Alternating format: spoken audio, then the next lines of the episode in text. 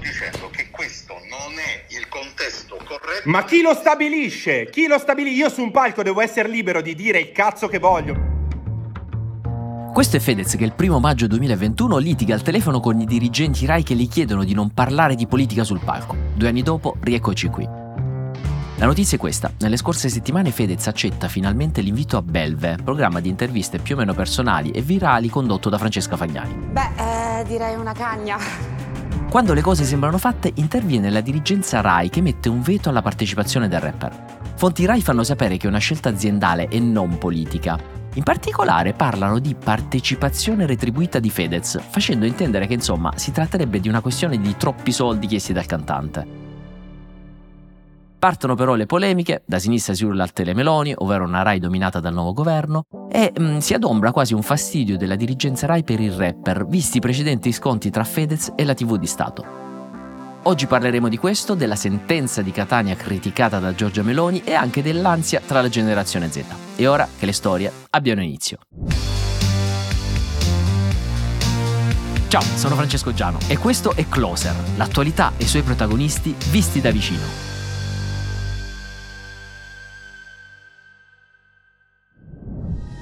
È la prima volta che mi è successo di inviare un testo di un mio intervento perché doveva essere messo al vaglio per approvazione da parte della politica. Approvazione che purtroppo non c'è stata in prima battuta, o meglio, dai vertici di Rai 3 mi hanno chiesto di omettere dei nomi, dei partiti e di edulcorarne il contenuto. Questo è Fedez che parla al concertone del primo maggio 2021 e critica alcuni esponenti della Lega in merito al DDL Zan. È uno dei primi scontri tra Fedez e la RAI. Fedez aveva poi denunciato il presunto tentativo di censura del suo discorso da parte della RAI pubblicando l'audio della telefonata con i dirigenti. È una domanda semplice, sì o no? Sì, devo parlare, cioè io devo, dobbiamo fare, cioè noi siamo in difficoltà, Fedez. Il direttore di rete Franco Di Mare aveva accusato Fedez di aver manipolato la registrazione, finendo a sua volta querelato per diffamazione. Il processo tra l'altro inizierà il 12 dicembre. Fedez, mi scusi, sono Ilaria Capitani, vice direttore di Re3. Eh, la RAI non ha proprio alcuna censura da fare, nel senso che... Allora chi è che mi sta muovendo? Chi è che mi sta muovendo? No, mi, però... Secondo caso di scontro, l'ultimo Sanremo. Fedez, ospite del festival, si lancia in un freestyle e prende di mira due esponenti del governo. Prima la ministra della famiglia Eugenia Roccella. Dopo l'aborto è un diritto, sì ma non l'ho detto io, l'ha detto un ministro. Poi il sottosegretario Galeazzo Bignami, di cui strappa una foto in divisa nazista. Se va a Sanremo rosa chemica scoppia la lite, forse è meglio il viceministro vestito da Hitler. L'esibizione costringe i dirigenti Rai a dissociarsi. Putiferio, a cui si aggiunge l'altro putiferio per il bacio tra Rosa Chemical e Fedez. Grazie. Ma veniamo alla polemica di oggi. Francesca Fagnani dice che è la prima volta che Viale Mazzini interferisce sugli ospiti e che non condivide la scelta. Molti fanno notare che per quanto Fedez possa essere giudicato divisivo, una sua intervista avrebbe garantito ottimi ascolti, specie in un momento in cui la Rai ne ha molto bisogno. Infatti gli ascolti dei nuovi programmi di quella che i critici del governo chiamano telemeloni non stanno andando bene. Come scrive Rolling Stones, eh, l'omino che deve portare al settimo piano il foglio Excel con gli ascolti della serata prima non sa più come indorare la pillola.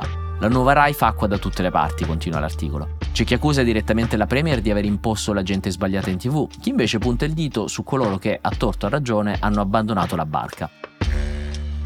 Partiamo dal caso più eclatante, Pino Insegno. Il suo mercante in fiera su Rai 2 è partito malissimo al 3,4% per poi riuscire a fare addirittura peggio, scrive Rolling Stone, cioè l'1,9%. E Fake Show, il programma di Max Giusti, è inchiodato al 3,6%. Il giornalista di Dagospia Giuseppe Candela ha scritto su Twitter: Inviti Fedez, effettua su ascolti e minimo di controllo visto che ha registrato, fa il colpo, invece no. Bloccata l'ospitata Fedez, finisce sui giornali, esplode la polemica, passi per censore.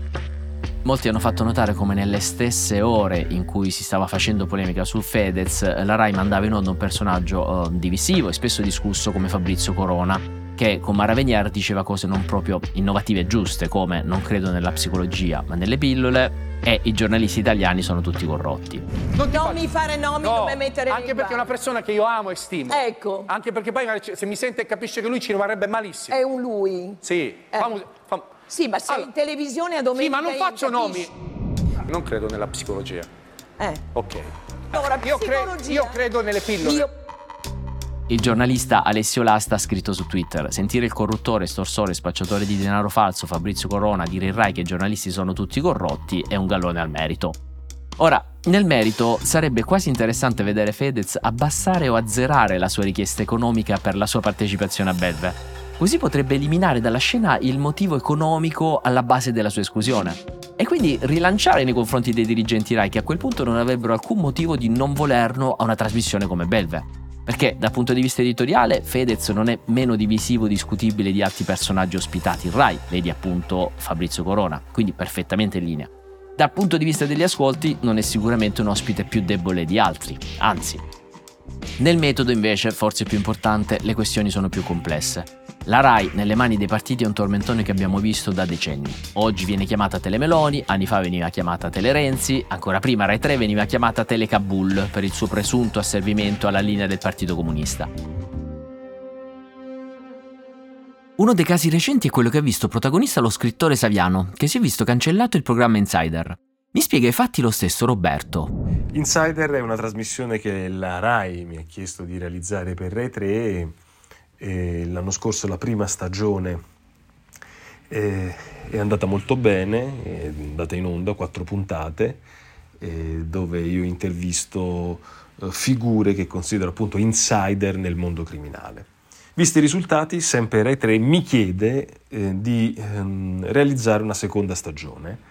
La realizzo, le, le puntate vengono registrate, vengono montate, eh, la trasmissione viene presentata eh, nel luglio scorso, quindi quando eh, la Rai presenta i, eh, i, i palinsesti, e d'improvviso, tramite i giornali, quindi non ricevo nessuna telefonata, eh, viene chiusa la trasmissione. Questo mi viene detto. Non andrà più in onda. Roberto Saviano parla di una decisione che non è strettamente aziendale.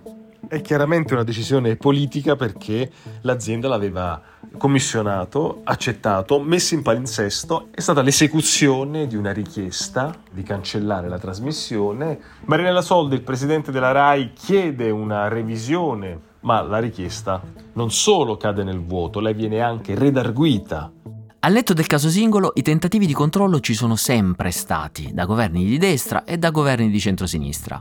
La RAI è da sempre un'estensione della politica, da sempre, dalla sua fondazione, ma negli anni la politica ha avuto un atteggiamento eh, di tolleranza, eh, altre volte invece una vera e propria eh, gestione manipolatoria, a seconda delle situazioni. Altre volte invece sono stati messi da governi di destra, da governi di sinistra, soltanto persone fedeli, soltanto persone disposte diciamo a, quindi a trasmettere le informazioni o, o controllare delle informazioni.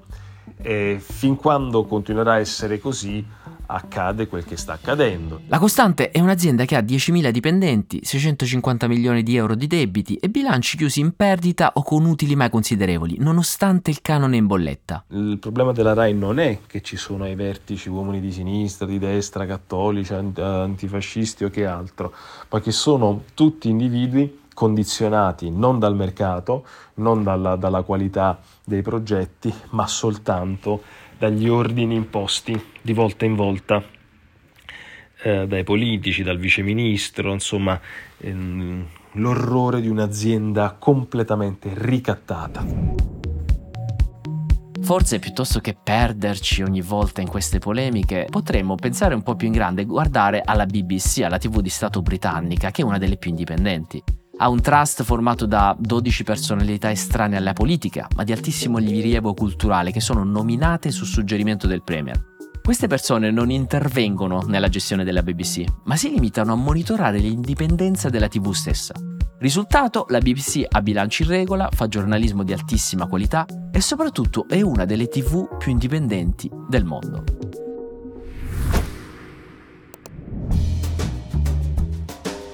Andiamo in rete, questa mattina il profilo Instagram di Giorgia Miloni pubblicava una storia che mi ha molto colpito, a partire dall'estetica, sfondo nero, lunga scritta bianca, in pieno stile influencer quando c'è da dire qualcosa di importante e urgente, così forte che insomma non ha bisogno di fronzoli.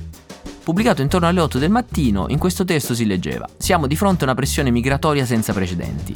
Poi spiega il motivo, instabilità di vaste aree dell'Africa e del Medio Oriente, quindi dice che il governo sta lavorando duramente. Noi non possiamo continuare a consentire che la selezione di ingresso a casa nostra la facciano reti di eh, criminali.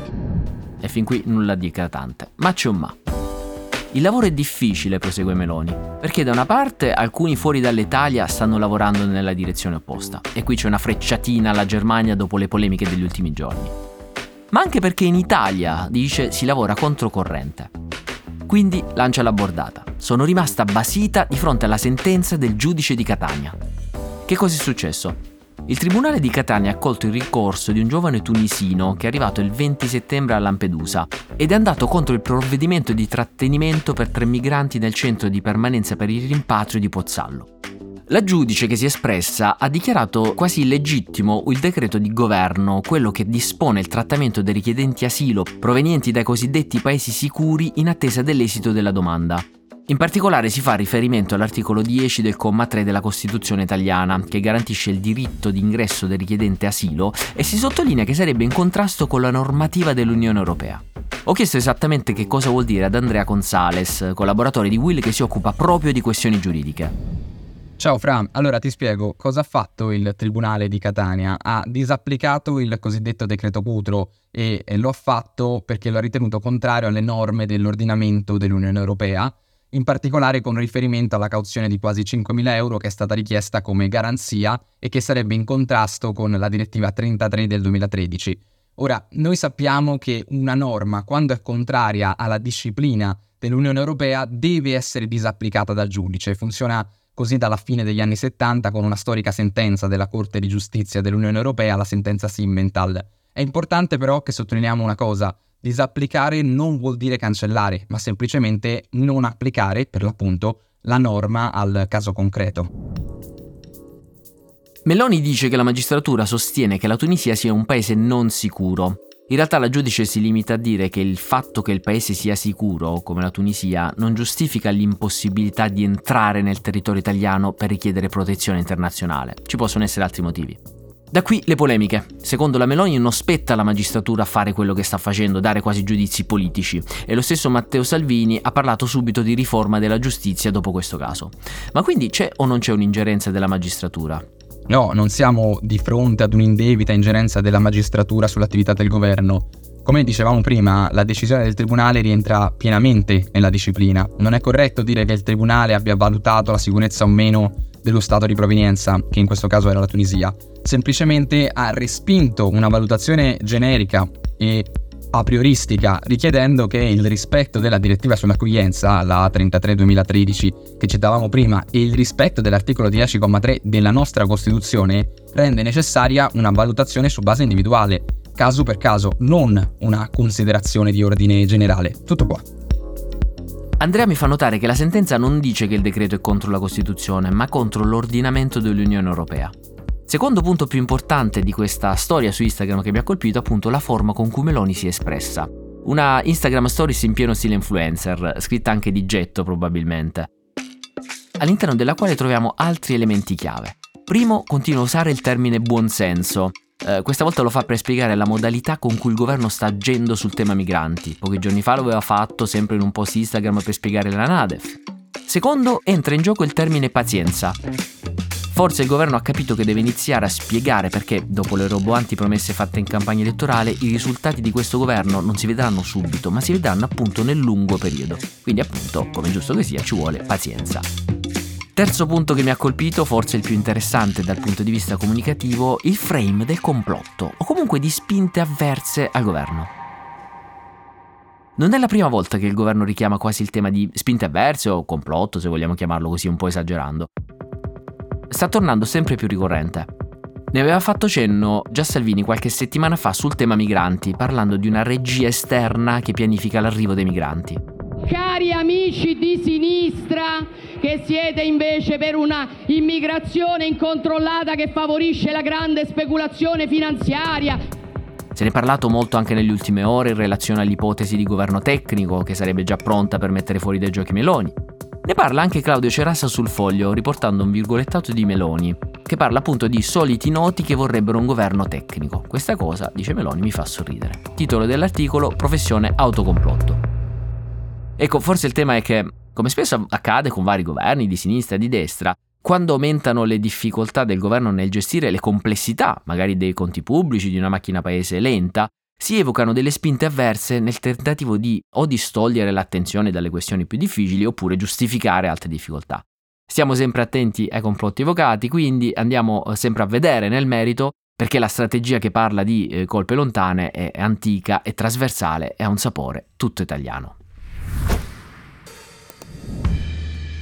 Chiudiamo con una ricerca che ci ha molto colpito e che è comparsa su Repubblica. Titolo Noi malati di ansia, la generazione Z con il buio dentro. Dato inquietante riportato dal primario di neuropsichiatria del Bambin Gesù di Roma.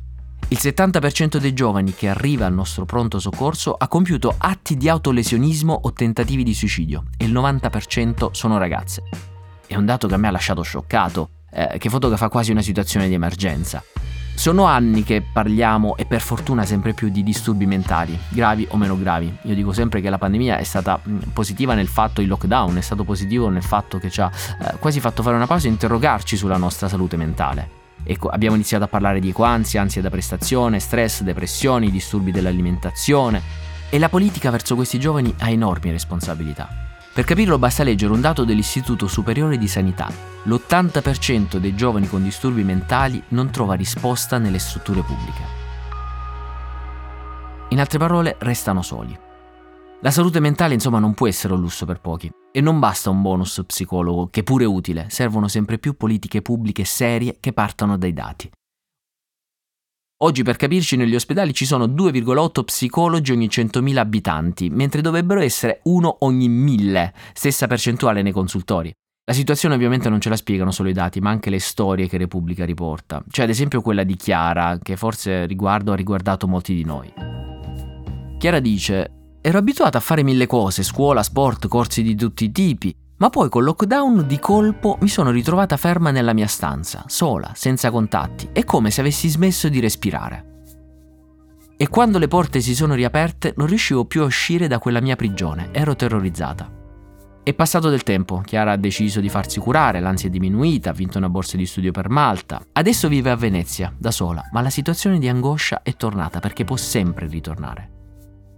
Per questo lei è tornata in terapia e alla fine di tutto dice che comunque nella sua vita è successa una cosa bellissima. Non mi vergogno più di chiedere aiuto.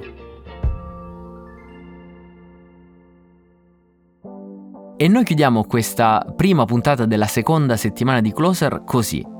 Ricordiamo di darci feedback visto che questo è un prodotto che stiamo continuando assieme, ci sentiamo presto e ci lasciamo appunto con le bellissime parole di Chiara non vergognatevi di chiedere aiuto. Closer è un podcast di Will scritto da Francesco Giano e Carlo Notar Pietro, cura editoriale Francesco Zaffarano, post produzione a cura di Cora Media, supervisione suono e musica Luca Micheli, post produzione e montaggio Mattia Liciotti, coordinamento di post produzione Matteo Scelza, produzione Giulia Montelatici.